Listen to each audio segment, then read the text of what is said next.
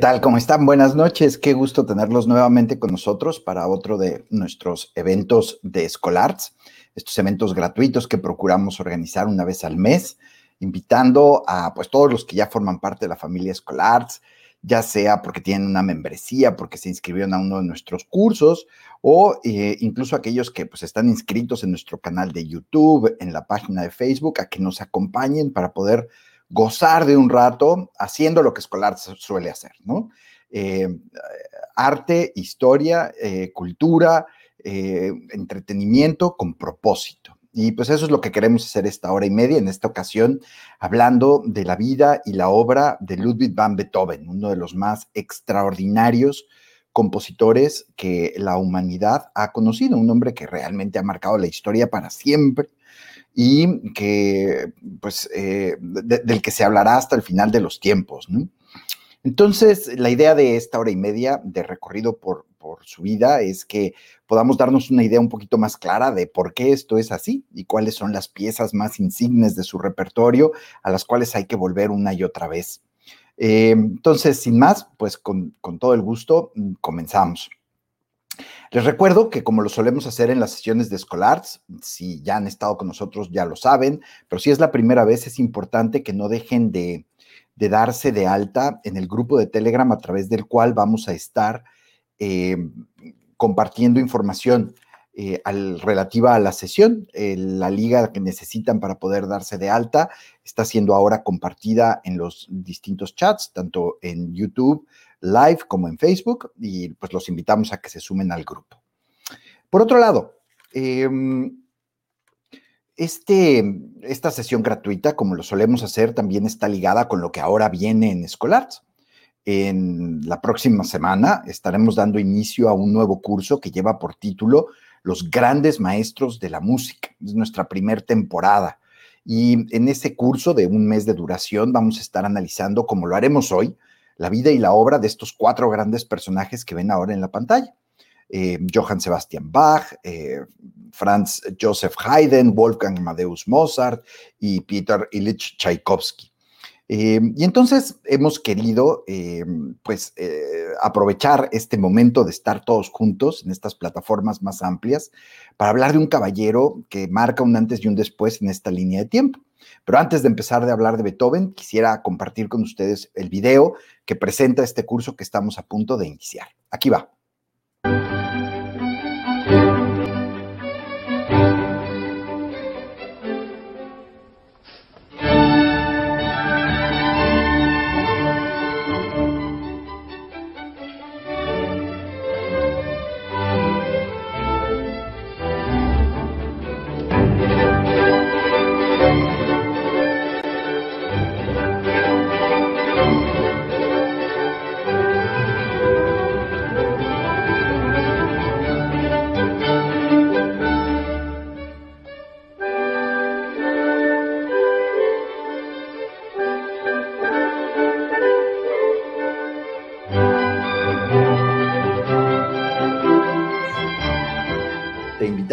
A este nuevo curso de Escolars titulado Grandes Maestros de la Música.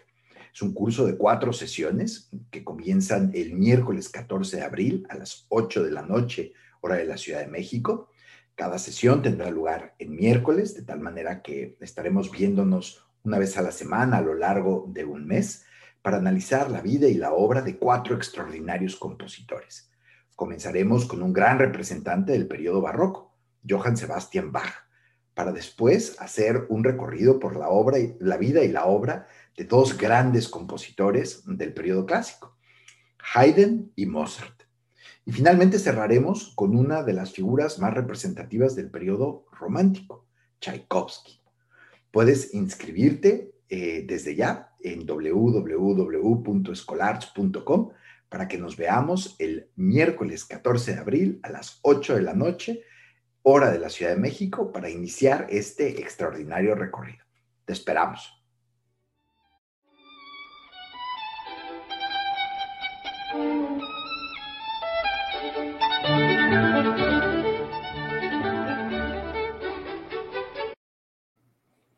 Bien, pues eh, eso es lo que viene. Y entonces eh, explicaba, ¿no? Que en medio de esta secuencia de tiempo que va de Bach a Tchaikovsky, tenemos la figura de Ludwig van Beethoven.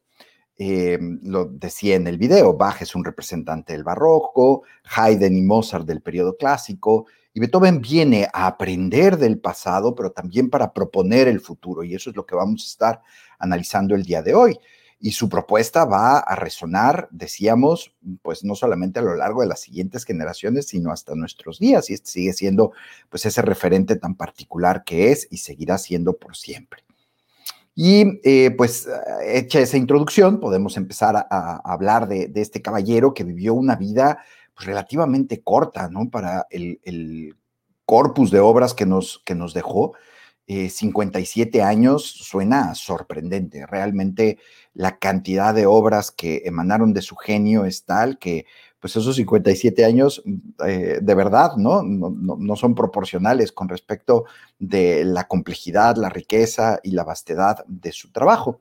Y esto en parte es porque él tuvo una, eh, una entrada en el mundo artístico a, una edad muy temprana, como lo vamos a ver a continuación. Beethoven fue un niño prodigio y comenzó a componer desde muy temprana edad y por eso pues también sus obras eh, abarcan un periodo tan, tan, tan fructuoso, ¿no? Eh, bien, nace en Bonn, en Alemania, está ahí señalado en sus pantallas con un eh, recuadro en, rojo, con un óvalo en rojo, pero desarrolla la mayor parte de su carrera en Viena. Entonces, estos son los dos polos geográficos en donde nos vamos a estar moviendo el día de hoy Bomba vivir los años de formación, eh, su infancia y sus primeros años de formación, ahí va a tener sus primeros trabajos como músico y todo eso va a ir preparando el camino para que en el momento en el que él llega a Viena, llega ya con un montón de credenciales y de recomendaciones de gente muy prominente, como lo veremos en un momento, eh, que ya anunciaba que este señor que estaba ahora, este jovencito, que, estaba ahora llegando a Viena era el sucesor de Mozart, que acababa recientemente de fallecer para cuando Beethoven se aparece eh, para ya quedarse a vivir en Viena. Ahorita platicaremos de todo ello. Esta es la casa en la que nació, la casa, decíamos, en la ciudad de Bonn. Eh, está en, al día de hoy sigue en pie, está en la calle de Bonnstrasse número 20, hoy es un museo, el museo de la casa de, Beethoven, un museo muy hermoso con una colección pequeñita porque las dimensiones de la casa no dan para mucho más, no obstante sustanciosa. Al rato les enseñaré algunos objetos que están en, este hermoso museo. No se sabe a ciencia cierta la fecha de su nacimiento, no se sabe si nació, eh, se cree que nació el 16 de septiembre. Eh, de lo que se tiene noticia cierta es de la fecha de su bautismo, el 17 de diciembre de 1770. Y también se suele decir que la costumbre en aquella época era bautizar a los niños al día siguiente de su nacimiento y por lo tanto, eh, pues eh, todas las tesis apuntan a que muy probablemente nació el 16 de diciembre de 1770. Es hijo de estos dos personajes que ahora ven en su pantalla, eh, Johann van Beethoven, un músico del que hablaremos bastante en esta primera parte de la sesión, y su esposa, María Magdalena, a la que vemos a la derecha. Este matrimonio tuvo en total siete hijos, de los cuales solamente siete sobrevivieron. El mayor, Ludwig, eh, que pues es nuestro, nuestro personaje del día de hoy, diríamos que el héroe de nuestra sesión, y después dos hijos más, Caspar y Johann, con quienes Beethoven tendrá relación e intercambio a lo largo de toda su vida hasta que estos fallecen. Y eh, pues esa relación con sus hermanos en ocasiones es muy fructífera, muy productiva, lo ayudan en su trabajo, lo ayudan a administrar sus negocios, pero también, sobre todo en la etapa final de la vida de Beethoven, va a ser una relación conflictiva. Y, eso pues tiene que ver mucho con esa tercera etapa en, en el proceso creativo de Beethoven, de la que hablaremos más adelante. Esta es la iglesia donde lo bautizan, que es una iglesia interesante, ¿no? Para, para la historia de la familia Beethoven, porque pues es la iglesia donde sus papás se habían casado, es la iglesia de San Remigio en, en, Bonn. Es la iglesia donde a él lo bautizan y, poco tiempo después, unos cuantos años después de que lo bautizan, él empieza a, ser ya ahí el organista, ¿no? Siendo apenas un, adolescente, prácticamente un niño de 12, 13 años de edad, eh, se convierte en el organista de, la iglesia de San Remigio. Entonces, pues es un sitio interesante en el contexto de la vida de Beethoven. Una cosa que es importante explicar es que, a diferencia del mapa que vimos hace ratito, donde Bonn está ubicado al oeste de lo que hoy es Alemania y Viena está, digamos, al centro y un poquito al norte de lo que hoy es Austria, eh, la, Europa y en particular toda la región germánica de, eh, de la época de Beethoven era una región muy compleja, como este mapa que ahora ven en sus pantallas lo atestigua. Eh, aquí en Escolar ya hemos mencionado esto en muchas ocasiones. A diferencia de, por ejemplo, allá a la izquierda ven el reino de Francia, ¿no? Entonces, a diferencia de Francia, a diferencia de España, a diferencia de Inglaterra, a diferencia de Portugal, que fueron estados que se fueron consolidando desde la baja edad media y que para los primeros años de la edad moderna ya eran países constituidos de forma muy similar a como ahora los conocemos, Alemania y otra nación que existe actualmente, Italia, tardaron todavía muchísimo tiempo, siglos, en unificarse. Y en el caso concreto de Alemania, pues vemos esta inmensa variedad de distintas unidades políticas de todo tipo eh, en las que estaba dividido el territorio. Hay, un, hay una línea de puntos rojos que marca la, la extensión geográfica que abarcaba el Sacro Imperio Romano Germánico. Y eh, ahí está de nuevo el óvalo rojo que señala dónde se encuentra la ciudad de Bonn. Entonces, Bonn no era parte de Alemania porque Alemania no existía. Bonn era parte de un principado electoral, un principado eclesiástico, que era el principado de, eh, de, Colonia. Eh, es una historia interesantísima porque a la que haremos referencia a continuación, pero el punto es que eh, a partir de un proceso político muy complejo que se desarrolló en la Edad Media, surgieron algunas regiones y ciudades que eran gobernadas por sus autoridades eclesiásticas, de tal manera que en el obispo, en el arzobispo de la localidad recaían tanto la autoridad religiosa como la autoridad política. Y ese era el caso del electorado de, Colonia. Eh, de tal manera que cuando diremos más adelante que los primeros empleadores de Beethoven fueron los arzobispos de, Bonn, eh, pues eh, que, en realidad son los arzobispos de Colonia, em, estamos diciendo que trabajaban no solamente para una autoridad religiosa, sino también para una importante autoridad política, que participaba activamente en el proceso de elección del emperador. Ahora, vean em, en contraste la ubicación de Viena en el contexto del imperio austriaco. Em, toda esa gran región que, está marcada en, un color eh, cafezoso, naranja, eh, y que tenía su capital en Viena. Fíjense cómo Salzburgo para esta época también todavía era un principado eh, eclesiástico. Recordemos, ¿no? Y de, de, esto hablaremos en el curso que vamos a comenzar la próxima semana, que el primer empleador de Mozart, pues fue el, el arzobispo de Salzburgo. Y es el mismo caso, también era, era un príncipe. Eh, y entonces, pues, ah, cuando lo vemos desde esta perspectiva, el contraste entre nacer, vivir y trabajar en Bonn y nacer, vivir y trabajar en Viena, la capital del Imperio Austriaco, pues es, es de llamar la atención, ¿no? O sea, efectivamente nos queda muy claro por qué Beethoven y todos los músicos, ¿no? Eh, se, se iban hacia Viena, porque Viena se estaba ya constituyendo como la capital de la música, siendo ella misma la capital de un gran y cada vez más grande imperio. Esta es una imagen del del palacio eh, arzobispal de, Bonn. Y, una cosa que es importante resaltar es que el nombre de Beethoven, el apellido de Beethoven, era un apellido ya importante mucho tiempo antes de que Ludwig van Beethoven naciese en 1770. Lo era en el contexto en particular del universo musical. Este es un famoso retrato del abuelo de Beethoven que también se llamaba Ludwig van Beethoven. Em, él había llegado de Flandes en 1733 a vivir en Bonn em, y eh, pues había escalado eh, toda la, estructura musical de, de, Bonn hasta convertirse en el maestro de capilla del arzobispo. Era el músico más importante de la corte. Y Ludwig van Beethoven, nuestro Ludwig van Beethoven, lo admirará siempre. Él conservará este retrato a lo largo de toda su vida. Y, es un contraste muy fuerte entre el abuelo y el papá de Beethoven, porque Johann era una verdadera calamidad. Decíamos que también era un músico, de hecho él también formaba parte de, eh, de, la corte del arzobispo, eh, era un tenor, pero era un tenor calamitoso, ¿no? Eh, un hombre que, que, sufrirá de un muy marcado alcoholismo a lo largo de su vida, que, que pues al final lo terminarán corriendo porque precisamente su problema con el alcohol va a perder que, va a provocar que pierda la voz. Y, llega un momento en donde Beethoven, hijo, nuestro Ludwig van Beethoven, eh, tiene que cobrar directamente una parte del sueldo del papá y luego de su pensión para poder mantener a sus hermanos, porque el papá no era capaz ni siquiera de, hacer frente en la familia.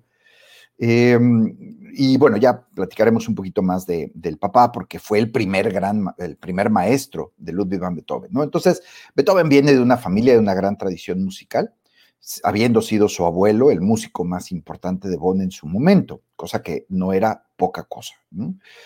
Eh, este es un retrato que se cree que es el de Ludwig van Beethoven a temprana edad. Y ya explicábamos hace ratito, ¿no? Que fue un niño prodigio que desde muy pequeñito empezó a demostrar que tenía una gran habilidad para todo lo que tuviese que ver con la música. Y eh, explicábamos que su papá fue su primer maestro. Y, Beethoven habló de, esa primera etapa en su formación musical, eh, regalándonos un montón de, tristes y, fuertes anécdotas, ¿no? Porque el régimen al que su papá lo tenía sujeto era brutal. Eh, tenía varios maestros que llegaban a horas intempestivas, incluso en ocasiones en la madrugada, y a, y Ludwig lo, arrastraban de la cama para que se sentase frente al piano a practicar y, si no lo hacía bien, su padre lo, golpeaba, le golpeaba las manos, imagínense eso. Y, mm, bueno, eh, una cosa interesante, algo que hacía enojar muchísimo al papá, es que era que, a Ludwig llegaba un momento en donde ya le aburrían las piezas que le ponían a interpretar, pero ya se las sabía, se las sabía de memoria, ya ni siquiera tenía necesidad de leer las notas. Y entonces empezaba a improvisar, porque pues, tenía un gran amor por la música, siendo un niño y una gran facilidad para ello, y su papá lo regañaba y le decía, no, no, no hagas eso, no, no hagas eso, tú ciñete a leer lo que esté en el papel. Bien, pues pasada esta primera etapa en donde su padre, acompañado de otros maestros de, cierto eh, acompañan a Beethoven en su formación inicial, eh, eventualmente su papá le lo pone a estudiar con el que en ese momento era el músico más importante de Bonn, Christian Gottlob Neife. Eh, el, objetivo de, Johannes era, de Johann era explotar comercialmente a Beethoven, como en su momento Leopold, el papá de Mozart, lo había hecho con su hijo prodigio. Y entonces por eso el papá estaba tan empeñado, ¿no? En conseguir que su hijo tuviese, pues no solamente la mejor formación, sino un régimen de práctica exigente que le permitiese convertirse en un fenómeno del cual él pudiese sacar dinero. Y, así es como llega a trabajar con, con Neife. Y la relación entre Beethoven y Neife es una relación buena.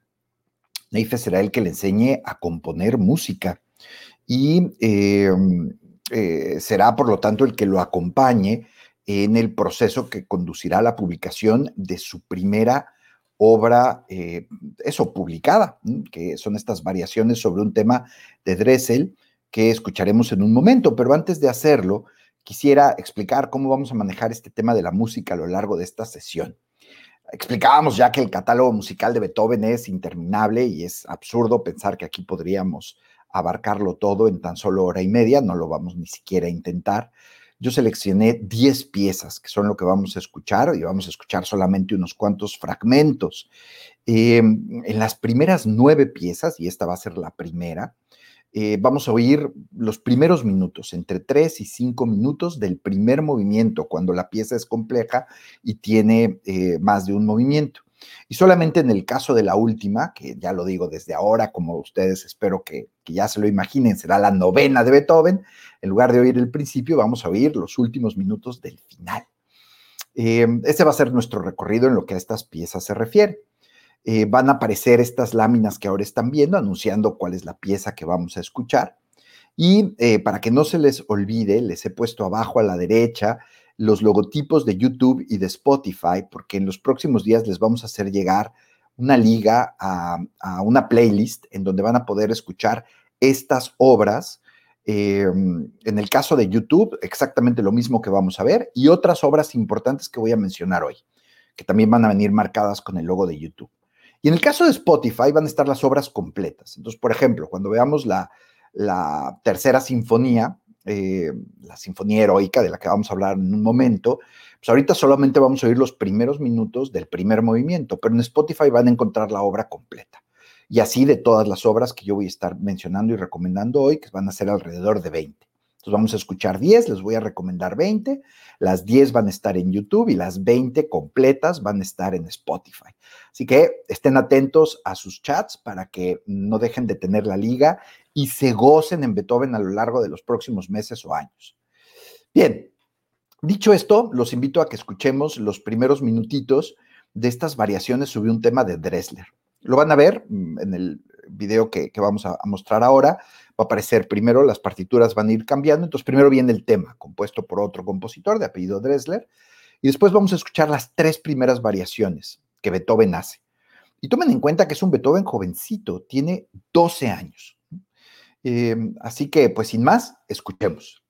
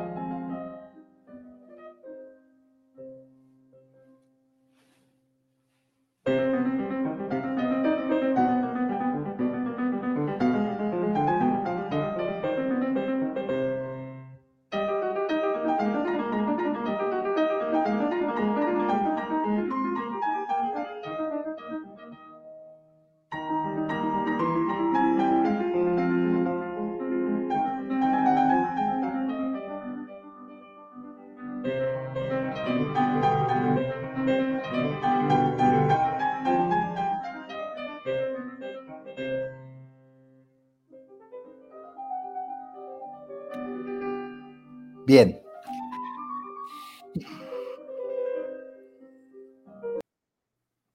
Muy bien, podríamos seguirnos, son nueve variaciones, todas ellas son muy bellas, ¿no? Es el mismo tema, pero después empiezan estas variaciones que él inventa y que lo harán muy famoso, ¿eh? ¿eh? y que de alguna manera está ligado también con la gran capacidad que él tiene para improvisar, de la que ya habíamos dicho algo y, de la que hablaremos un poquito más adelante cuando hablemos de su llegada a, Viena. Em, pero bueno, volvamos a, este Beethoven jovencito. Vuelvo a lo mismo, ¿no? Esto que acabamos de, escuchar lo compone a los 12 años y es su primera eh, publicación em, tomado de la mano de su nuevo maestro, Neife. Y, el propio Neife se da cuenta de que lo que tiene enfrente es un portento y entonces no tarda en empezar a darle mayores responsabilidades. Eh, al principio lo invita a que sea su asistente como organista y Beethoven muy contento de poder practicar y tener un rol más activo en la vida pública de Bonn, eh, lo hace pues, de, manera gratuita, pero eventualmente aquello pues ya va cobrando mayor importancia y es contratado por, por la capilla de la corte de tal manera que ya empieza a, recibir un sueldo en, función de su labor como, como organista.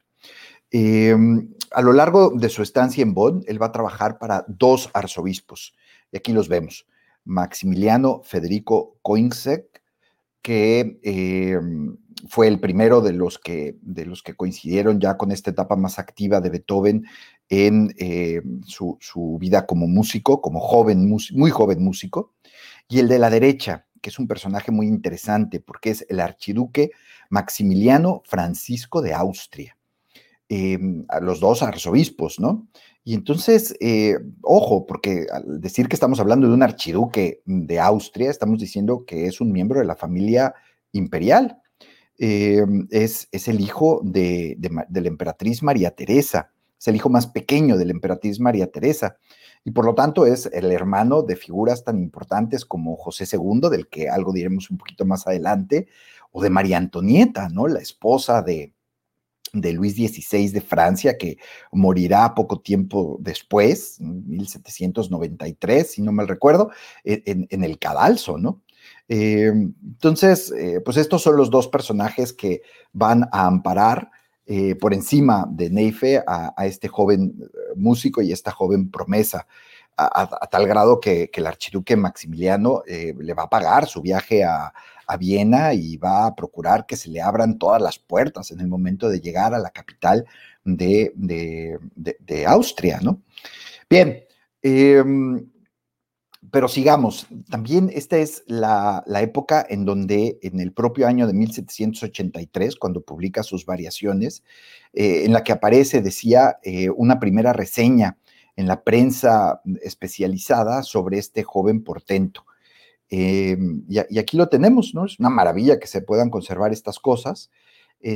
esta revista se, se titulaba Magazine der Musik y aquí en la página 394 de esta edición de 1783 vemos cómo se menciona por primera vez a Louis van Beethoven, eh, que, era como se le conocía en aquel momento. Y quisiera leerles la, traducción eh, de Carla Sofía Ana María eh, Alting, eh, a, este, a este texto, ¿no? Porque es una descripción de cómo este jovencito, que en ese momento contaba con 11 años, al momento de, que se redactó este, este, artículo, decía, ¿no? La, relación que hace de sus méritos. Dice, Ludwig van Beethoven, hijo del antes mencionado tenor, un niño de 11 años de múltiples talentos, toca con mucha precisión y fuerza el piano, lee muy bien las notas y para resumir, toca el clavicordio bien temperado de Sebastian Bach que el señor Neife le puso en las manos. Eh, y, es bonito, ¿no? Esta referencia al para resumir, cuando se quiere decir que, eh, en particular en esta época, que alguien era verdaderamente capaz en lo que a la interpretación del piano se refiere, o del clavicordio, pues bastaba con decir que sabía tocar esta pieza mm, tan, tan, particular de la que ya hablaremos en su momento, de Johann Sebastian Bach, que es el clavicordio bien temperado. Pero bueno, pues continuemos. En 1787 nos topamos con que Beethoven hace su primera visita, su primer viaje a Austria y llega a Viena. Aquí vemos esta hermosísima catedral que representa, pues no solamente a Viena, sino toda Austria y en buena medida Europa Central, que es Stephansdom, la, la, iglesia donde, por ejemplo, Mozart, ¿no? Se va a casar con Constanza, ya platicaremos de todo aquello en su momento.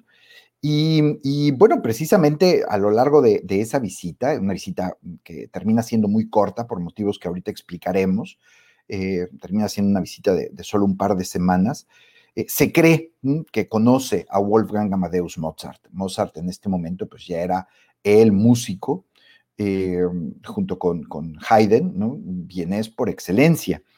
Y mm, según cuenta la leyenda, porque no se tiene una narración eh, cierta de, ese encuentro, según cuenta la leyenda, eh, se presenta Beethoven frente a Mozart y había preparado una pieza para interpretarla. Y empieza a tocarla y Mozart le dice, eso cualquiera lo puede tocar, eh, toca algo tuyo, ¿no? Quiero que, improvises, ¿no? Y entonces Beethoven empieza a, a improvisar. Beethoven, pues decíamos, jovencito de 17 años, y eh, lo que se dice que Mozart dijo después de escucharlo improvisar fue, escuchen a este niño, algún día el mundo hablará de él. Eh, y, bueno, pues asumamos que, fue cierto este encuentro. Y, si ese es el caso, pues entonces Beethoven soñaba con poder trabajar con Mozart y formarse con él. Y no obstante, recibe una carta urgente de su papá que le dice que su mamá está muy enferma y entonces él tiene que regresar de manera intempestiva a Bonn eh, para, para, para, presenciar la muerte de su madre el 19 de julio de 1787. Entonces a los 17 años pierde a su mamá. Su mamá decía de Beethoven que pues era un niño particular, que le costaba trabajo poder relacionarse con él, porque era un, niño muy... Eh, digamos, con una muy profunda vida interior y que, gustaba de estar solo y estar reflexionando y practicando y, pues no era un niño particularmente social. Y en cambio, Beethoven cuando hablaba de su madre y en particular cuando habla de la muerte de su madre, dice que perdió a su mejor amiga, ¿no? Lo cual pues es, es, una referencia bonita. Em, entre 1790 y 1792 sigue componiendo, pero no publica. Esto de las publicaciones, lo digo desde ahora, es importante porque era una de las maneras en la que los músicos se ganaban la vida en esta época. Durante muchísimo tiempo, un músico vivía, podía vivir de la música en la medida en la que estaba contratado por algún gran patrón, alguien que tenía una orquesta y que le pagaba por interpretar algún instrumento o por componer piezas o por hacer las dos cosas, ¿no? Eso, ese fue el caso durante muchísimo tiempo. Eh, y no obstante, ya a finales del siglo XVIII, principios del siglo XIX, con figuras precisamente como Mozart y Beethoven, empiezan a aparecer músicos que se tienen que ganar la vida no estando adscritos a la corte de un particular patrono, como en su momento lo había estado Beethoven en Bonn, en, el, en, Viena, como lo veremos a continuación. Em, pues para poder ganarse la vida, un músico tenía que hacer muchas cosas. Eh, tenía que hacerse de comisiones, alguien le encargaba que compusiese algo y por ello recibía dinero.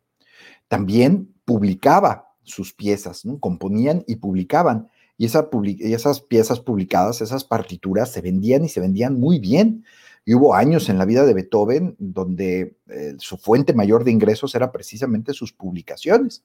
Y además la ventaja de las publicaciones era que después se podían también reproducir en otros países. En el caso de Beethoven, pues Francia eh, y, en particular Inglaterra fueron lugares en donde él hizo dinero vendiendo sus, sus composiciones, ¿no? Ya publicadas.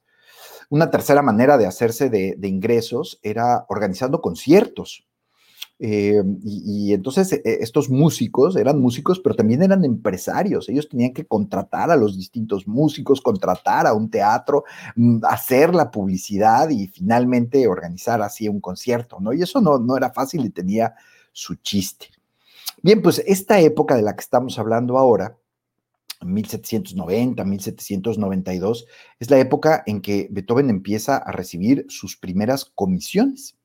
Eh, ya publicó y ahora está empezando a recibir sus primeras comisiones. En 1790, la Sociedad Literaria de Bonn le pide que componga una cantata para conmemorar la muerte del emperador austriaco eh, José II, el hermano de María Antonieta, que ya habíamos mencionado hace rato.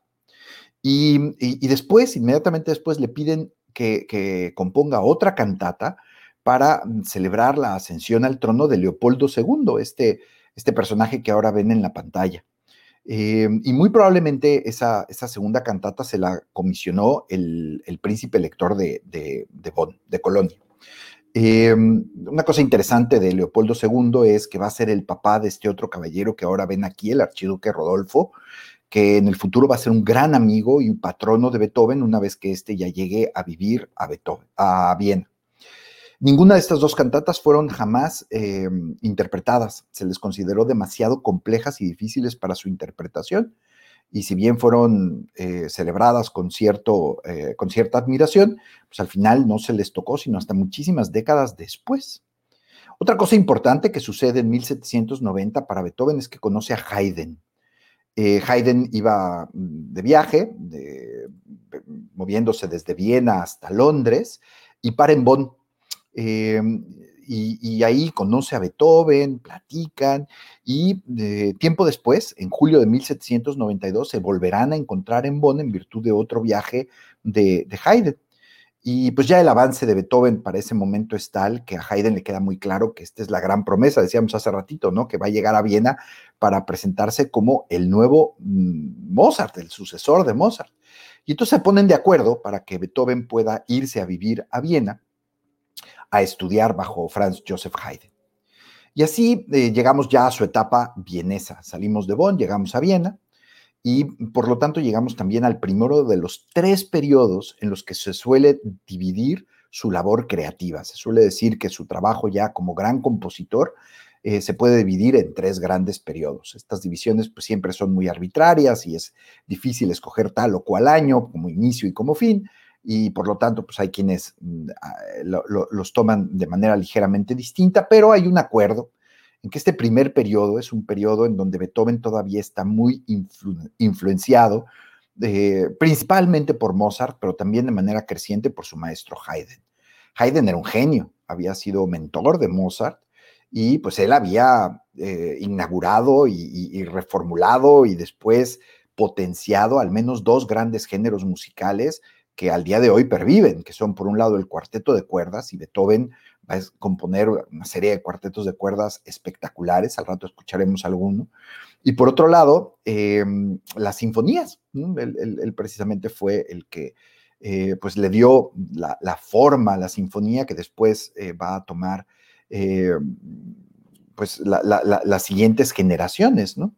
Aunque Beethoven va a tomar la sinfonía como Haydn la, la, componía y la interpretaba y la va a desdoblar y la va a convertir en una cosa complejísima y maravillosa como, como lo sabemos. Bien, entonces este es el primer periodo, ¿no? Marcado por la influencia de, de Haydn y de Mozart. En cuanto llega a Viena, más que ponerse a componer, lo que hace son dos cosas. Primero, se pone a estudiar ya decíamos que viaja a Viena precisamente para poder estudiar con, con Haydn.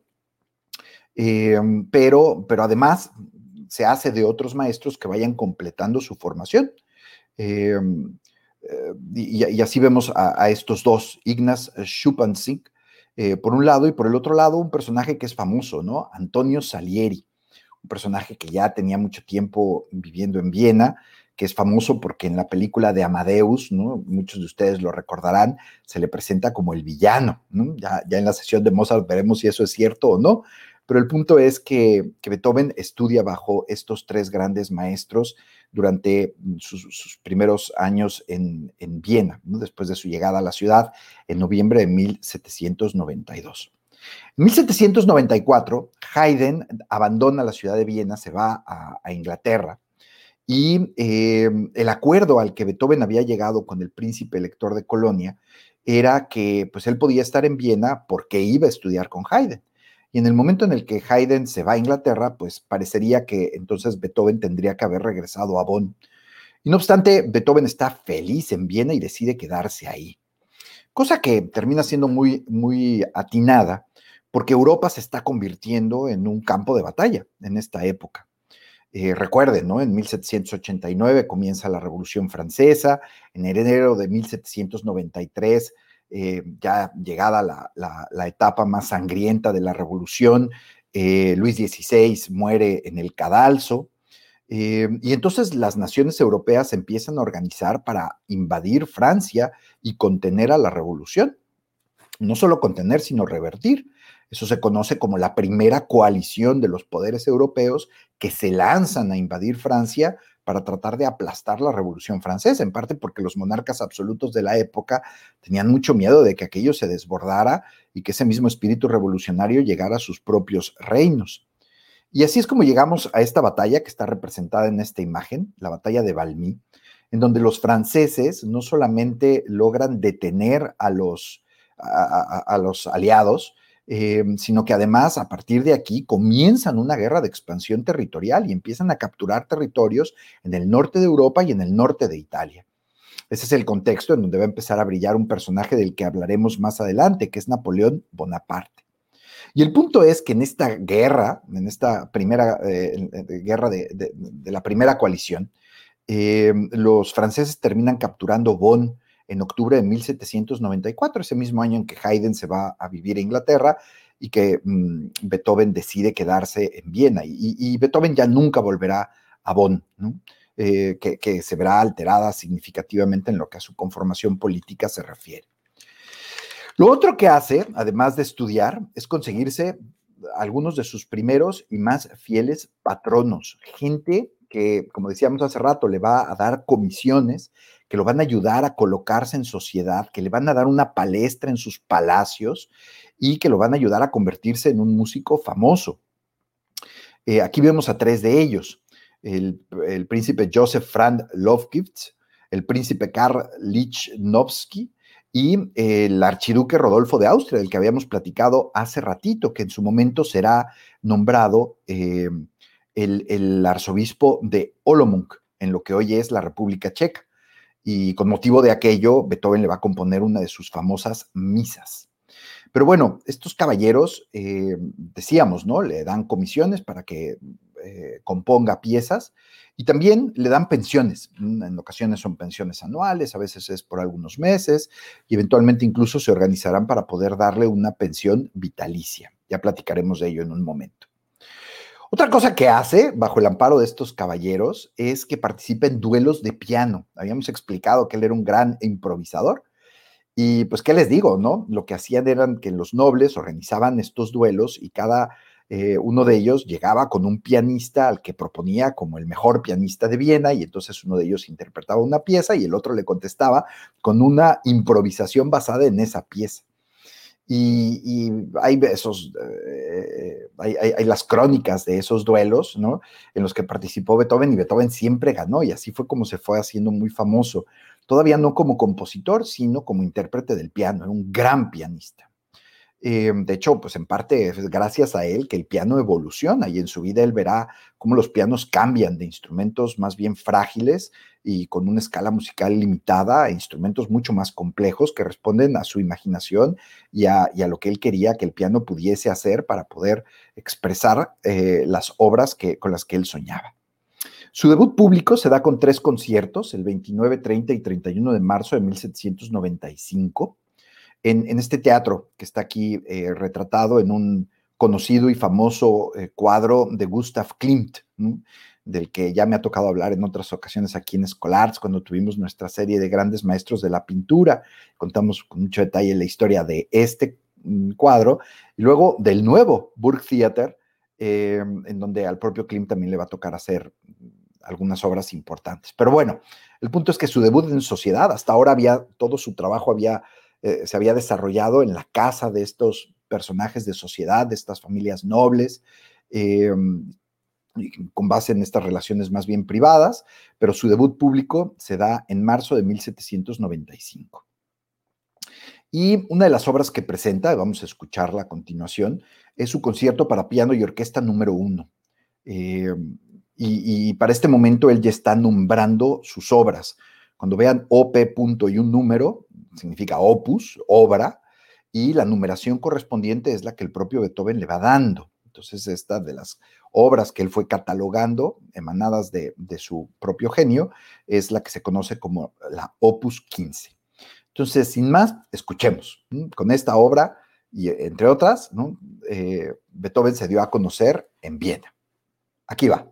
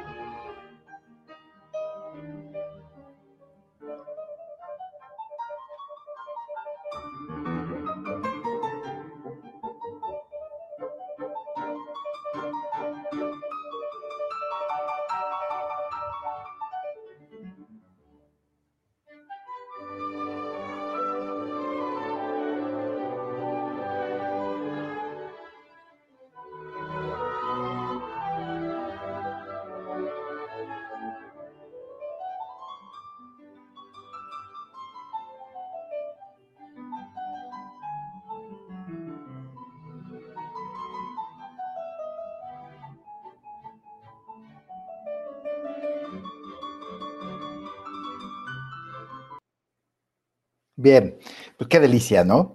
Eh, fíjense, pues una pieza alegre, ligera, muy, muy propia de, esta primera etapa de, su trabajo como compositor en Viena.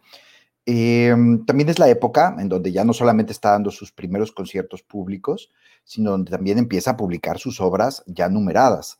Y la primera que publica son eh, tres tríos para piano, que, eh, a los que le asigna eh, precisamente el número uno de entre su corpus, el opus número uno. Lo van a encontrar, no lo vamos a escuchar ahorita, lo van a encontrar en las playlists de YouTube y de, y de Spotify. Y pues que sepan que esto fue lo primero que publicó en Viena y tuvo un gran éxito económico para él eh, estos conciertos fueron una verdadera eh, revelación y se dio cuenta de pues, que, esto se podía convertir en, una fuente sustantiva de ingresos. Eh, le, dedica estos, estos tríos para piano al príncipe Lignovsky, que como habíamos explicado era uno de sus patronos y a todos ellos les va a dedicar muchísimas obras, porque pues al final del día son, son sus amigos, ¿no? Em, y les tiene una gran admiración, además de la relación profesional que guarda con ellos. Esta es también la época en donde compone eh, la sonata para piano número 8, que cuando le llega a las manos al editor y empieza a ver la maravilla que es aquello y los sentimientos que la pieza conlleva, decide ponerle como título el que ahora se convierte en la, denominación ordinaria, ¿no? que es la patética de Beethoven.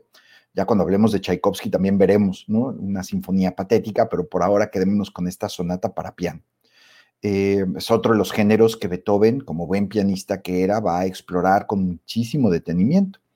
Y aquí empezamos ya a ver un atisbo de lo que va a ser después la segunda y tercera etapa en la, en la labor creativa de Beethoven.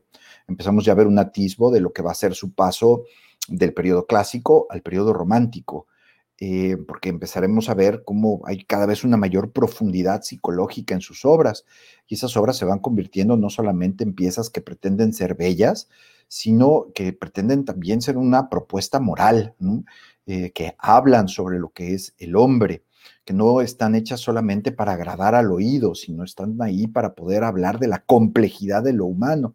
Y eso es muy propio de este periodo romántico. Eh, fíjense, lo vamos a ver en esto, incluso estos tres minutitos iniciales.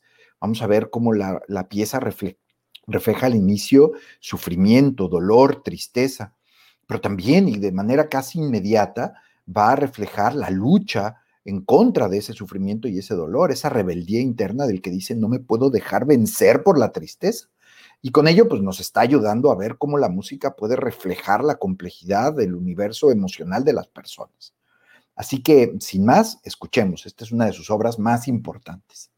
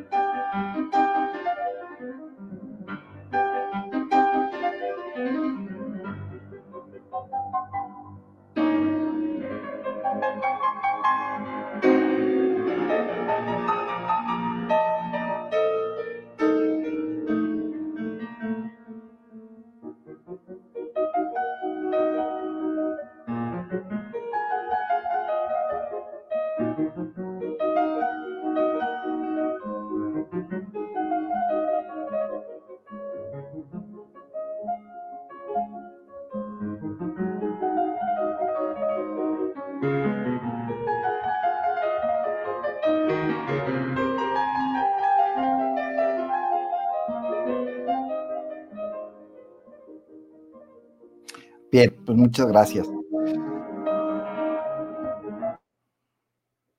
Podríamos escucharla completa, es una, es una delicia y este solamente es el primer movimiento, pero bueno, ya ustedes después lo podrán hacer. Recuerden que van a estar en las playlists de YouTube y de, y de Spotify. Esta es la época en donde también otra vez en el Burg Theater estrena su primera sinfonía, la primera de nueve sinfonías que va a componer, mientras que su maestro Haydn a lo largo de su vida eh, compone decenas y decenas de sinfonías. En el caso de Beethoven tenemos solamente nueve pero eh, Beethoven, conforme va pasando el tiempo, ya lo habíamos dicho hace ratito, va a ser de la sinfonía algo radicalmente nuevo, empezando por su extensión, pero también por su complejidad. Eh, no obstante, esta primera sinfonía, al igual que la segunda, pertenecientes a este primer periodo vienés, pues es eh, una, sinfonía muy, agradable para escuchar, no, participa de, la complejidad que después va a venir a partir de la tercera sinfonía, eh, y por lo tanto también es menos conocida, y no obstante, al rato se los voy a recordar, es importantísimo escuchar completas las nueve sinfonías, completas, con todos sus movimientos y una tras otra, y, gozarse en la evolución de Beethoven, porque es muy evidente en particular a través de sus sinfonías. Eh, este estreno en el Burg Theater fue un éxito. Entonces, si les parece, vamos a, escuchar el inicio de la primera sinfonía de Ludwig van Beethoven, primer movimiento, misma que, misma que compuso entre 1799 y 1800. Escuchemos.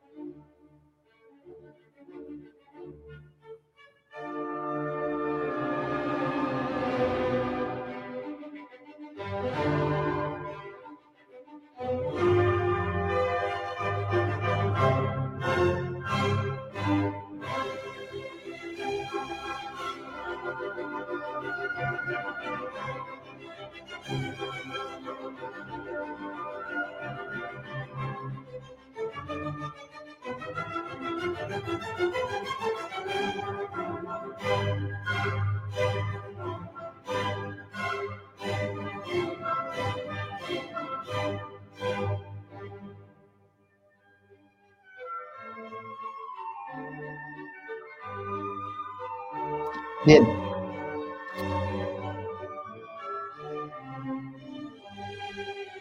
Perfecto, pues muchas gracias. Otra vez, ¿no? Podríamos eh, gozarnos en toda la pieza, ya ustedes después podrán hacer su propia exploración y compararla con la segunda y la tercera y, y ir viendo esta evolución de la que estamos hablando ahorita.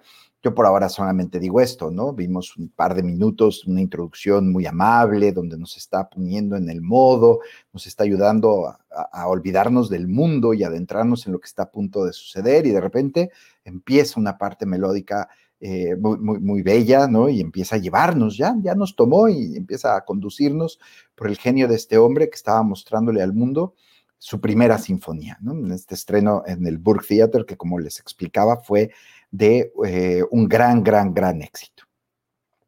Eh, en esta época también, pues ya tiene varios alumnos, esa era otra manera de poder hacerse de dinero como músico, alumnos y alumnas, personajes de sociedad, incluido el archiduque Rodolfo, del que ya hemos dicho algunas cosas y ahorita volveremos a hablar de él. Y pues era muy famoso por ser maestro de algunas mujeres importantes.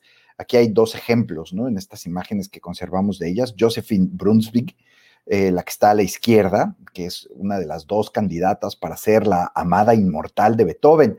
Como muchos de ustedes saben, años después Beethoven escribe una larguísima carta que le dirige a una mujer cuyo nombre no revela y simplemente le llama su amada inmortal.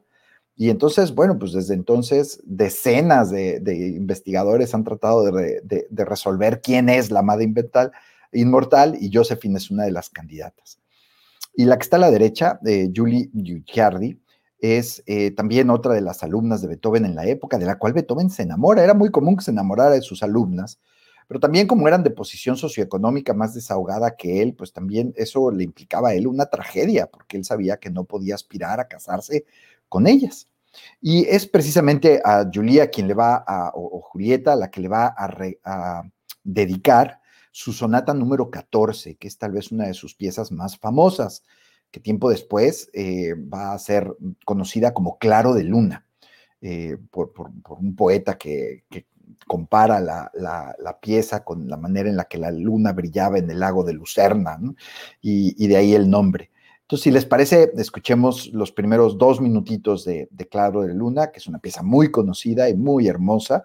Eh, e insisto, como, como lo ven aquí en, esta dedicatoria, esto que ven a la izquierda es la primera edición de esta sonata, y ahí explica que Luigi van Beethoven se la dedica a, a Julie o Julieta. ¿Mm? Aquí va.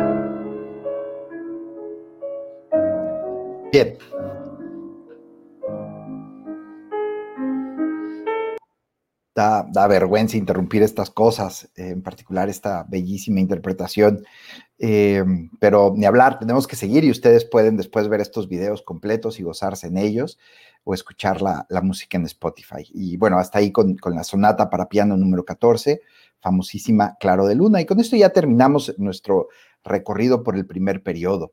Eh, vamos a hablar ahora de su segundo periodo, el que se conoce como su periodo heroico, que va de 1802 a alrededor de 1815 un periodo que va pues aumentando en la calidad de sus obras y al mismo tiempo también en el dramatismo de su propia vida, porque este es el periodo en donde él cae en la cuenta de que está perdiendo el oído. Todos hemos oído aquello, ¿no? Desde pequeñitos nos han explicado que Beethoven se queda sordo. Em, en abril de 1802 eh, se va a, lo que entonces era las afueras de Viena, ahorita ya está contenido eh, dentro de, Viena, eh, detrás de la iglesia votiva, aquella que, Maximiliano de Habsburgo eh, le regaló a su hermano, ¿no? se va al, entonces poblado de Heiligenstadt a pasar unos meses en recuperación por recomendación de los médicos y a lidiar con el hecho de que está perdiendo el oído. Él, le cuesta muchísimo trabajo aceptarlo. Y es ahí, en Heiligenstadt, en donde escribe un documento muy importante que es su testamento, el testamento de Heiligenstadt, que es una carta que le escribe a sus hermanos, a Johann y a Caspar, y que nunca les manda y que se va a encontrar después de su muerte entre sus archivos. Y es un texto pues muy famoso, seguro muchos de ustedes han oído como ahí él, le habla a los que lo acusaban de ser eh, irascible y, un hombre de malos modales y de poca disposición para el trato social y les dice, ¿qué quieren que les diga? ¿Quieren que les diga que me estoy quedando sordo? Yo que estoy perdiendo el sentido que en algún momento tuve con la mayor perfección y excelencia con la que una persona puede verse dotado, ¿no? E incluso le revela a sus hermanos que ha pasado por periodos donde ha coqueteado con la idea del suicidio y que si algo lo mantiene vivo es la necesidad que tiene de expresar en su música todo lo que lleva dentro. Él dice que, que, no se va a dejar vencer por la sordera y que va a seguir trabajando hasta que todo lo que lleva en su interior haya sido revelado. Entonces eso le da a las piezas que empiezan a emanar de su, de su genio a continuación, pues un carácter, insisto, ¿no? Dramático y pues no por nada este periodo se le conoce como su periodo heroico. Cuando regresa a Viena en octubre, regresa con una nueva disposición, llega eh, con, con, una desbordada ambición de hacer cosas que nadie ha hecho.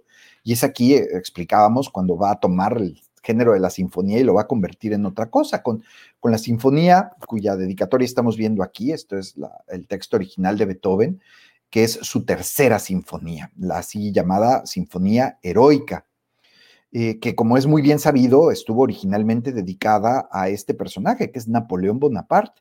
Ya habíamos explicado hace ratito que todo esto Beethoven lo está viviendo en el contexto de las guerras de la Revolución Francesa y después, más adelante, de las guerras napoleónicas. Y en los primeros años Napoleón era un héroe, era un hombre que estaba luchando en contra del absolutismo, en contra de, del servilismo, estaba luchando a favor de la libertad, estaba llevando los ideales de la libertad, la igualdad y la fraternidad a toda Europa. Y Beethoven eh, admiraba todo aquello y por eso le dedica la, tercera sinfonía. Pero después, cuando el 18 de mayo de 1804, eh, Napoleón se corona a sí mismo como emperador, eh, Beethoven vive un profundo desencanto y por eso aquí lo vemos, ¿no? Lo ven ustedes en la pantalla del lado derecho, eh, tacha violentamente al grado de que rompe el papel la dedicatoria original a Napoleón.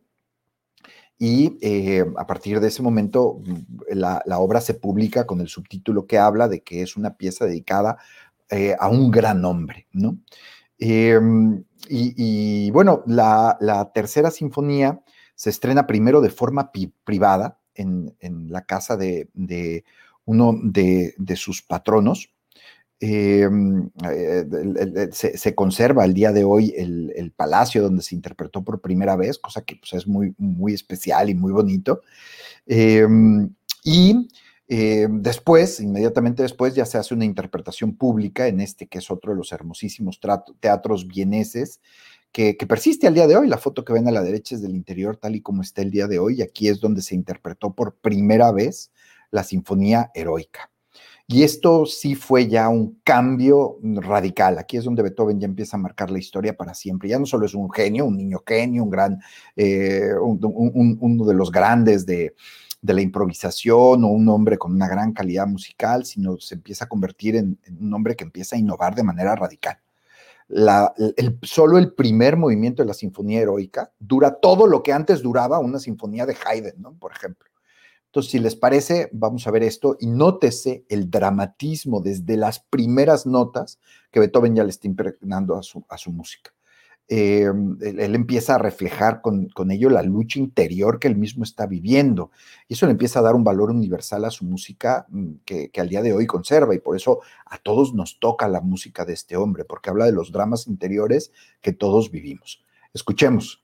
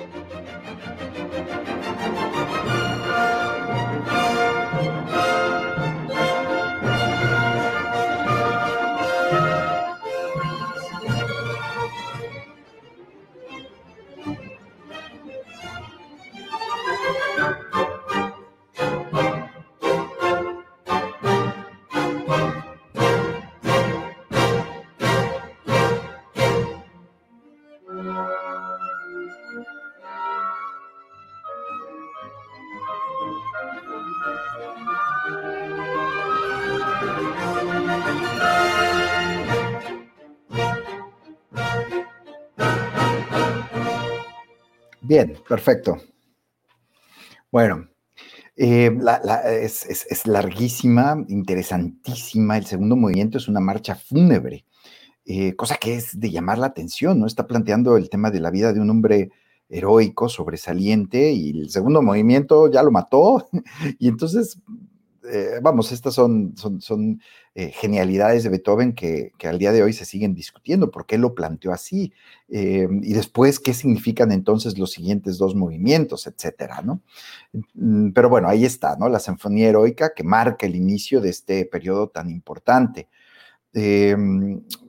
a lo largo de su carrera como director de orquesta, Herbert von Karajan hace ratito ya lo vimos mm, dirigiendo una de las piezas que estamos escuchando, eh, grabó en varias ocasiones, hizo mm, por lo menos tres o cuatro secuencias de todas las sinfonías de Beethoven. Es, relativamente fácil encontrarlas y se las recomiendo muchísimo. Es una muy buena manera de entrarle a las nueve. Y entonces aquí se las pongo por colores, ¿no? La uno y la dos pertenecen al primer periodo y en el segundo periodo, el periodo heroico, encontramos la 3, la 4, la 5, la 7, eh, la 6, la 7 y la 8. Em, los, los, críticos de la noción del periodo heroico habrán de decir que la séptima, la sinfonía pastoral, pues ¿qué tiene de heroica? Al contrario, es una sinfonía que lo que nos regala es la imagen de un paisaje bucólico. Eh, pero, pero bueno, al final del día está inscrita dentro de este periodo tan interesante. Y bueno, pues, ¿qué les digo de la quinta, no? Que es famosísima. Mi hijo la conoce, así la pide, como Tata Tatán, y pues son las, las notas más famosas de la historia. Todo el mundo ha escuchado el inicio de la quinta, y por eso no la vamos a oír aquí. Ustedes después escúchenlas. Les recomiendo que las busquen, ya lo dije, las escuchen todas y se gocen en, su, en su completitud también, porque solemos conocer el primer movimiento de la quinta sinfonía de Beethoven, pero después los otros mm, nos pasan un poco de noche, entonces hay que oírlos completos. Bien, son años difíciles. El que era admirado ahora se convierte en conquistador, ¿no? Y para 1805 las tropas de Napoleón ya están llegando a Viena. Aquí las vemos cruzando el que entonces era el único puente que había en la ciudad. Ahí vemos a lo lejos otra vez Stephansdom y eh, en, esta primera ocupación de Viena, va a haber otra más de, Napoleón, la de 1805, el ingreso de las tropas francesas es pacífico. No obstante, pues pone eh, a toda la sociedad austríaca y vienesa en crisis y Beethoven estaba inscrito en ese universo. Em, y no obstante, es una de las épocas en donde él va a componer algunas de sus obras más extraordinarias este periodo es un muy buen eh, periodo para, para, fascinarse con Beethoven, porque todo lo que compone aquí es, es, verdaderamente especial, ¿no? Como por ejemplo este triple concierto para violín, violonchelo y piano. Eh, fíjense, vamos, vamos a ver los, los, primeros tres minutitos como siempre, eh, pero fíjense cómo va a haber primero una introducción de la orquesta y luego va a empezar un diálogo entre el violonchelo, después seguido por el violín, finalmente el piano, que empiezan a compartir una melodía que se van pasando y complementando unos a otros. Es una cosa verdaderamente hermosa. Aquí va, escuchemos.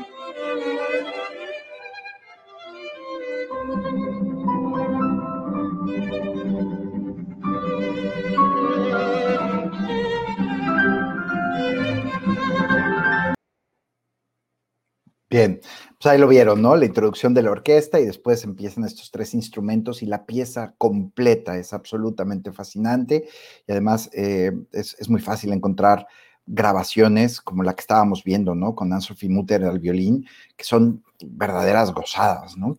Em, pero bueno, ustedes ya podrán hacer sus propias exploraciones. Eh, les pongo algunos ejemplos de grandes piezas de esta época. Estas no las vamos a escuchar aquí, pero ahí está el signito, de, el, logo de, YouTube y de Spotify para que sepan que van a estar en las playlists. Em, y los CDs o las portadas de las grabaciones que aquí van a aparecer son precisamente las que están en Spotify.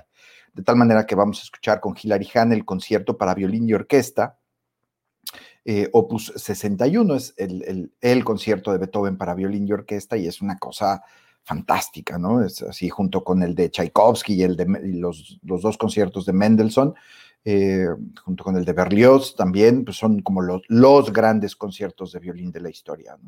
Y, esta es una joya que, que pertenece precisamente al periodo heroico. Lo mismo que este concierto para piano y orquesta número 5, el último de los cinco conciertos para piano y orquesta que compuso Beethoven. Hará un intento de iniciar un sexto concierto más adelante, ya no lo va a poder terminar, eh, y que es conocido como el emperador. Y acuérdense, ¿no? Todo esto es en el contexto de, la ocupación francesa y los años de las guerras napoleónicas, de tal manera que toda esta música, pues, eh, tiene una carga también patriótica muy importante, ¿no?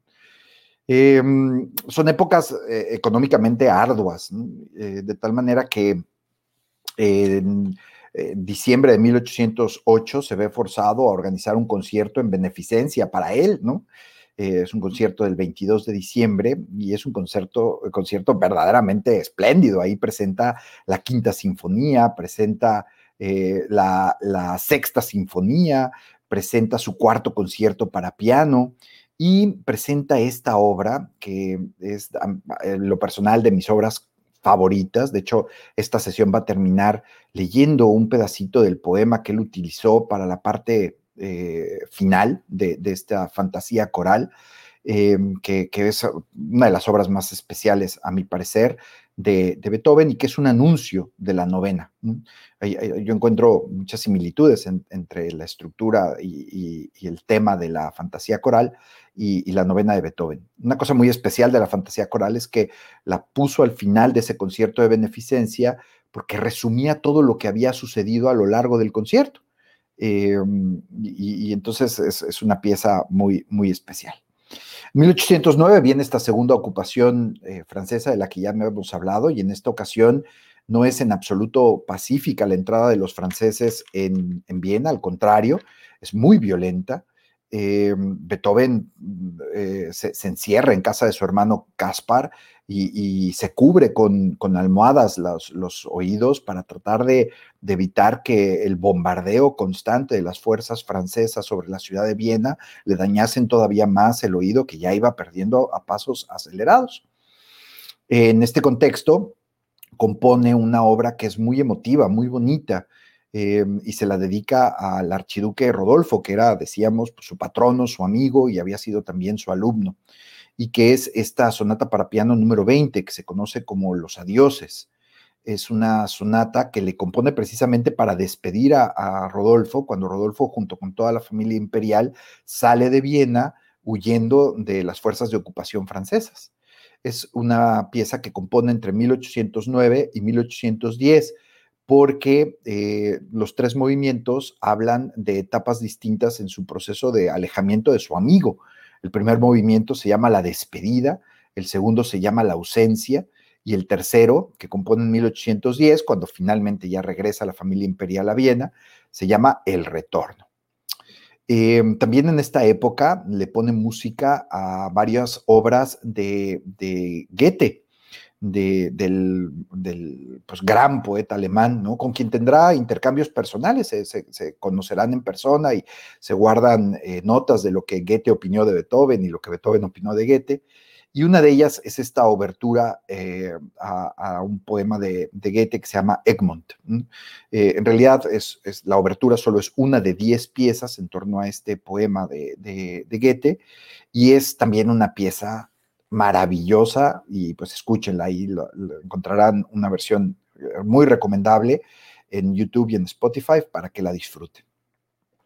En 1813, la suerte de Napoleón empieza a revertirse y el que hasta ahora dominaba el mundo empieza a sufrir sus primeras grandes derrotas.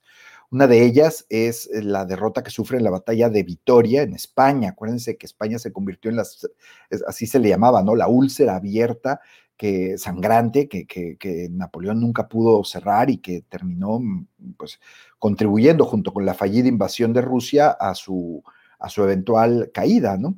Y, entonces cuando Beethoven, que ha sufrido tanto a Napoleón, eh, tanto por la decepción como después por las ocupaciones, se entera de que mm, ha sido derrotado, se emociona y entonces compone, por sugerencia de un amigo, eh, una, una, pieza eh, que se conoce como la Victoria de Wellington.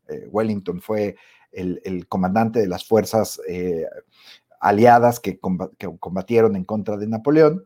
decía, se llama La Victoria de Wellington y también suele ser conocida como la Sinfonía Guerrera. Es una pieza muy breve, y muy juguetona, porque toma canciones tradicionales, tanto francesas como inglesas, y entonces las utiliza para representar a los ejércitos que se están enfrentando. Y esta pieza se divide en dos partes, la batalla y después la victoria. Quiero ponerles un pedacito muy breve de la primera parte. Mm, aquí va, escuchemos.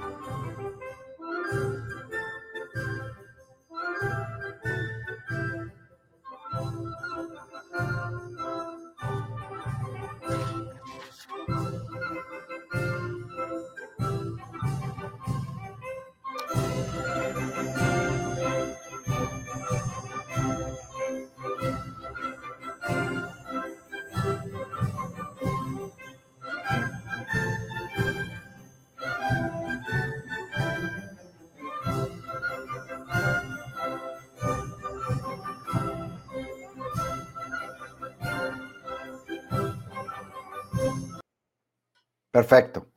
Muy bien. Em, y bueno, pues con eso llegamos al final de este periodo heroico. Em, un, acontecimiento más importante de esta época es em, que Viena, conforme Napoleón va en declive, se acaba convirtiendo en la capital en donde se reúnen todos los grandes jefes de Estado o sus representantes que empiezan a discutir cuál va a ser el orden europeo posterior a las guerras napoleónicas, en lo que se conoce como el Congreso de Viena. Y Beethoven, pues desde la perspectiva artística y cultural, eh, jugó un papel importante. Por ejemplo, esta victoria de Wellington que acabamos de oír se interpretó en varias ocasiones en conciertos que, pues eran muy celebrados, pues todos estaban ahí porque habían vencido a Napoleón o estaban en proceso, porque durante, recordemos que durante el Congreso de Viena, Napoleón regresa del exilio en Elba y se dan sus últimos 100 días, aquellos que terminan ya con la famosa batalla de Waterloo. Entonces, eh, pero en fin, el punto es que todos estaban muy contentos porque Napoleón estaba ya eh, de capa caída y, en ese contexto Beethoven ofrece estos conciertos que son exitosísimos y que le reditúan un buen ingreso económico. Y bueno, pues hasta ahí con... Hay, hay, muchas más cosas que decir sobre esta época, sobre sus obras, ya ustedes, insisto, harán su propia exploración, yo solamente resalto algunas de las más importantes y les ayudo a tener o nos ayuda a, tener una estructura que nos sirva para, para leer a Beethoven. Entramos en su tercer periodo, el último, y eh, que va de 1815 a su muerte en 1827. Es una etapa dramática de su vida. en donde hay momentos en donde compone poco, y después recibe encomiendas de, importancia que, lo ayudan también a salir adelante y a reponerse y a hacer cosas importantes. Es una etapa de enfermedad física y también de dramas familiares. Él, eh, habíamos explicado que tuvo etapas de, muy feliz convivencia con sus hermanos, pero después también etapas tirantes en donde él en particular los reprobaba por las relaciones personales que tenían, en el caso de Johann con su esposa Therese, ¿no? Eh, con la que vivió un tiempo antes de casarse y a quien Beethoven veía como de una mm, condición económica inferior a la suya y que por lo tanto pues era inconveniente para su hermano y quería que, que la dejara y al final Johann se empeña y se casa con ella. Y eh, en el caso de su hermano de Caspar, pues eh, el drama realmente comienza cuando su hermano muere y lo nombra a él y a su esposa, a Beethoven y a, la esposa de Caspar, los nombra encargados o cotutores de su hijo Carl, que es el caballero que vemos ahora en la pantalla. Y entonces inician muchos años de, problemas jurídicos, peleándose la, la, tutela de Carl, que van a afectar muchísimo a Beethoven. Y hay momentos en donde trata de congraciarse con Johanna y aquello después termina peor. A Carl esto le afecta terriblemente al grado de que ya, ya adulto eh, cuando su tío estaba viviendo en Baden, recuperándose de su, de su situación física, eh, compra una pistola escondidas eh, y, sube a las ruinas de un castillo y se da un tiro. no, no, no, fallece. y se recupera y por eso lo ven aquí con este peinado tan particular donde se está cubriendo la frente porque ahí es donde tenía la, cicatriz de, aquello. Y todo esto reflejaba pues el dramatismo de una vida en donde él estaba en medio de un conflicto familiar muy grave y Beethoven no, no lo soltaba, ¿no? Eh, y decíamos, ¿no? A pesar de que es una época bien complicada, hay obras verdaderamente sobresalientes, como esta sonata número 29, que, que pues ya, estamos llegando, ¿no? A la etapa final de su, de su creación y que ya están también anunciando el futuro. Aquí él empieza a hacer ya cosas que, muchas veces no gustan, que la gente no entiende. Ahorita vamos a hablar un poquito, por ejemplo, de, una fuga que, es muy famosa por ello. Eh, y, pues porque Beethoven ya está soñando ¿no? Con, con, lo que habrá de venir y de hecho a veces lo dice cuando está componiendo estas piezas, dice, esta pieza es para el futuro, no para ahora, aquí ahorita nadie lo va a entender. Su sordera se va agudizando, hasta ahora había logrado pues mm, convivir con los demás utilizando estos implementos que vemos. Eh, esta, foto es la que les decía en el inicio, que eh, es del Museo de, Beethoven en Bonn. Pero llega un momento en donde ya ni siquiera estas eh, trompetas lo ayudan y entonces empieza a utilizar cuadernos a, a partir de 1818 para comunicarse con la gente. Y esos cuadernos, pues obviamente hoy son un mecanismo maravilloso, es lo que vemos a la derecha de la pantalla, para poder conocer su vida, sus intereses, con quién convivía, eh, ahí que está redactada su opinión sobre piezas musicales, etc. Eh, obviamente estos son los años en donde ya no puede él interpretar piezas al piano y eventualmente ya ni siquiera puede conducir las obras. Y explicábamos que hay algunas eh, comisiones que recibe en esta época que lo ayudan a levantarse.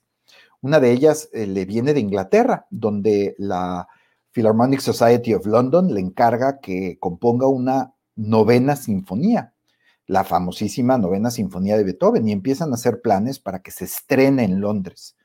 Eventualmente los vieneses, cuando se enteran de que Beethoven ha concluido una novena sinfonía, no lo dejan irse a Londres a estrenarla y finalmente se estrena en Viena. Ahorita hablaremos un poquito más de ello.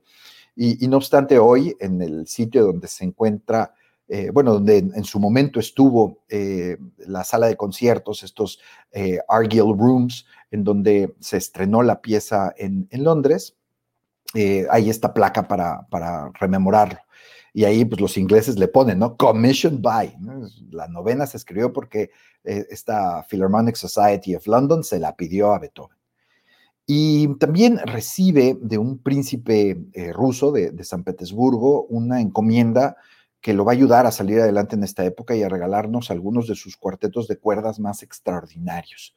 Eh, Nikolai Galitzin le pide eh, tres cuartetos de cuerdas, ¿no? Y que van a ser el 127, el 130 y el 132. Eh, quisiera que escucháramos el, tercer movimiento del cuarteto de cuerdas número 15, opus 132, que él compone no estaba en el plan original de la obra. Él lo incluye después de haber pasado por un periodo de enfermedad muy grave, precisamente en Baden, que es esta ciudad que está a las afueras de Viena, que tiene termas, y entonces ahí iban todos a curarse. Eh, y además tenía una gran tradición musical porque de cuando en cuando la corte se iba a Baden y por eso Baden es una Viena chiquita, es una ciudad preciosa. Y, decía que estando en Baden eh, se enferma, enferma gravemente y cuando finalmente se siente otra vez bien, compone este tercer movimiento y lo incluye en el, cuarteto de cuerdas número 15 y le pone esta frase que viene abajo, ¿no? Eh, a la izquierda, resaltando, ¿no? Que es un himno de acción de gracias de un hombre a, Dios, de un hombre que ha recuperado la salud. Una cosa bellísima.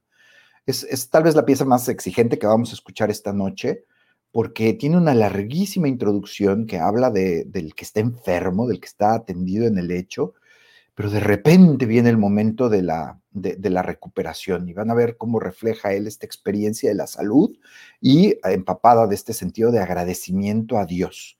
Aquí va. Es, una de las obras más hermosas de Beethoven. Escuchemos.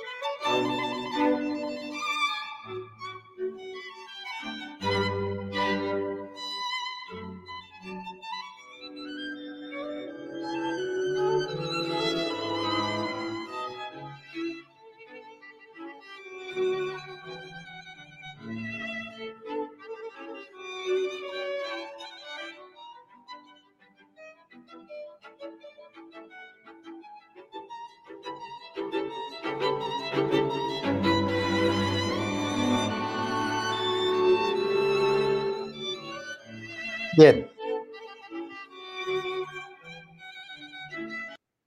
Bueno, pues ya, ya lo ven, ¿no? Es, es, una cosa maravillosa y además eso que acaba de hacer lo hace varias veces, ¿no? Es este llevarte por un largo camino donde te está planteando un modo de sentir. Al final del día nos está diciendo lo que hay que sentir y luego viene un giro extraordinario. Eh, es, es, una obra verdaderamente excepcional. Eh, decía, ¿no? Que esta es la época en donde compone un final para la, el cuarteto Opus 130, que, al final el, propio editor le dice, esto es demasiado complicado, esto nadie lo entiende, esto a nadie le va a gustar. Y entonces al final se acaba convirtiendo en su Opus 133 que es, otro de estos cuartetos de cuerdas que se conoce como el Grosse Fugue. Es una época en donde estudia mucho a Bach y, por eso el tema de la fuga se vuelve muy importante para él. Y bueno, pues se los recomiendo muchísimo y está incluido en las playlists. Y finalmente terminamos eh, en, uh, adentrándonos en el universo de la novena sinfonía. Y hay varias cosas importantes que decir. Eh, se estrena un 7 de mayo de 1824. Explicábamos que originalmente se iba a estrenar en Londres, pero los vieneses se rasgan las ventiduras y dicen, ni hablar, carajo que no, se tiene que estrenar aquí. Y bueno, pues aquí ya Beethoven, decíamos, no puede tocar ningún instrumento y ya no puede componer. Ya le había, perdón, conducir, ya le había pasado que trataba de conducir las piezas y luego había una diferencia entre lo que los músicos estaban haciendo, lo que decía la partitura y lo que Beethoven iba haciendo. En las partes más, eh, eh, digamos, eh, calmadas de las piezas. Él incluso se, se, se, hacía pequeñito para estar más cerca del piso de los instrumentos y tratar de oír. Luego brincaba en las partes que él consideraba mm, pues, que, que tenían que ser resaltadas. Y hay un momento en donde ya está el contraste entre lo que él está haciendo y lo que dicen las partituras, que los propios músicos dicen, no le hagan caso a este hombre. ¿no? Entonces llega un momento en donde ya no puede conducir, es un drama personal terrible. Y cuando se estrena la novena, pues él ya es consciente de ello y entonces simplemente se para junto al director y escucha ahí y, trata de marcar el tempo, pero, pero el director ya les había dicho a los músicos no le hagan caso. Y es durísimo porque la aclamación es tal que el teatro se está cayendo en pedacitos al terminar la obra y, y Beethoven no escucha nada de aquello y se tiene que acercar una de las cantantes que había participado en la parte coral y, voltearlo para que vea cómo el teatro lo estaba honrando de forma desbordada por el éxito que fue la novena de Beethoven. Entonces, los invito a que, a que escuchemos el final antes de hablar de, la muerte de Beethoven.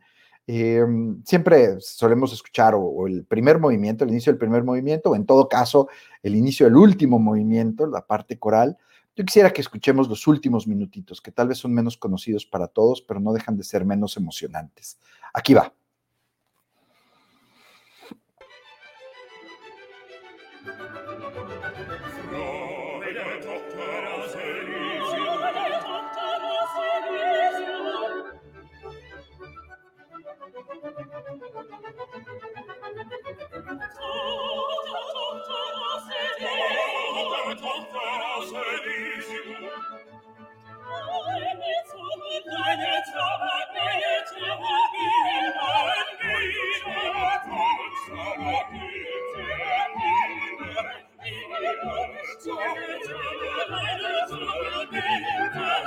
Jesus.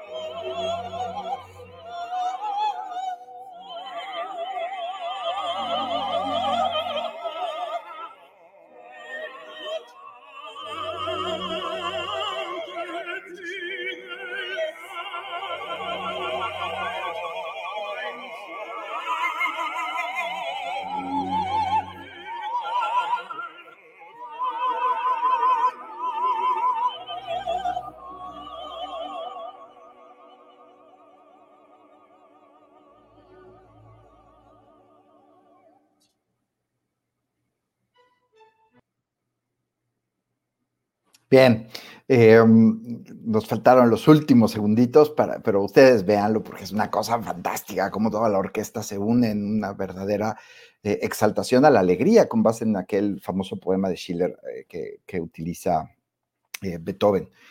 Bien, em, finalmente, después de, otro de estos periodos ya de muy marcada enfermedad, Beethoven llega a un momento en donde ya, ya no puede, Y, y, termina falleciendo, como lo habíamos explicado originalmente, eh, a los 57 años de edad, en 1827. Aquí vemos otra vez del el Museo de, Beethoven en Bonn una uh, máscara funeraria que le toman, eh, máscara mortuaria, perdón, que le toman inmediatamente después de su muerte.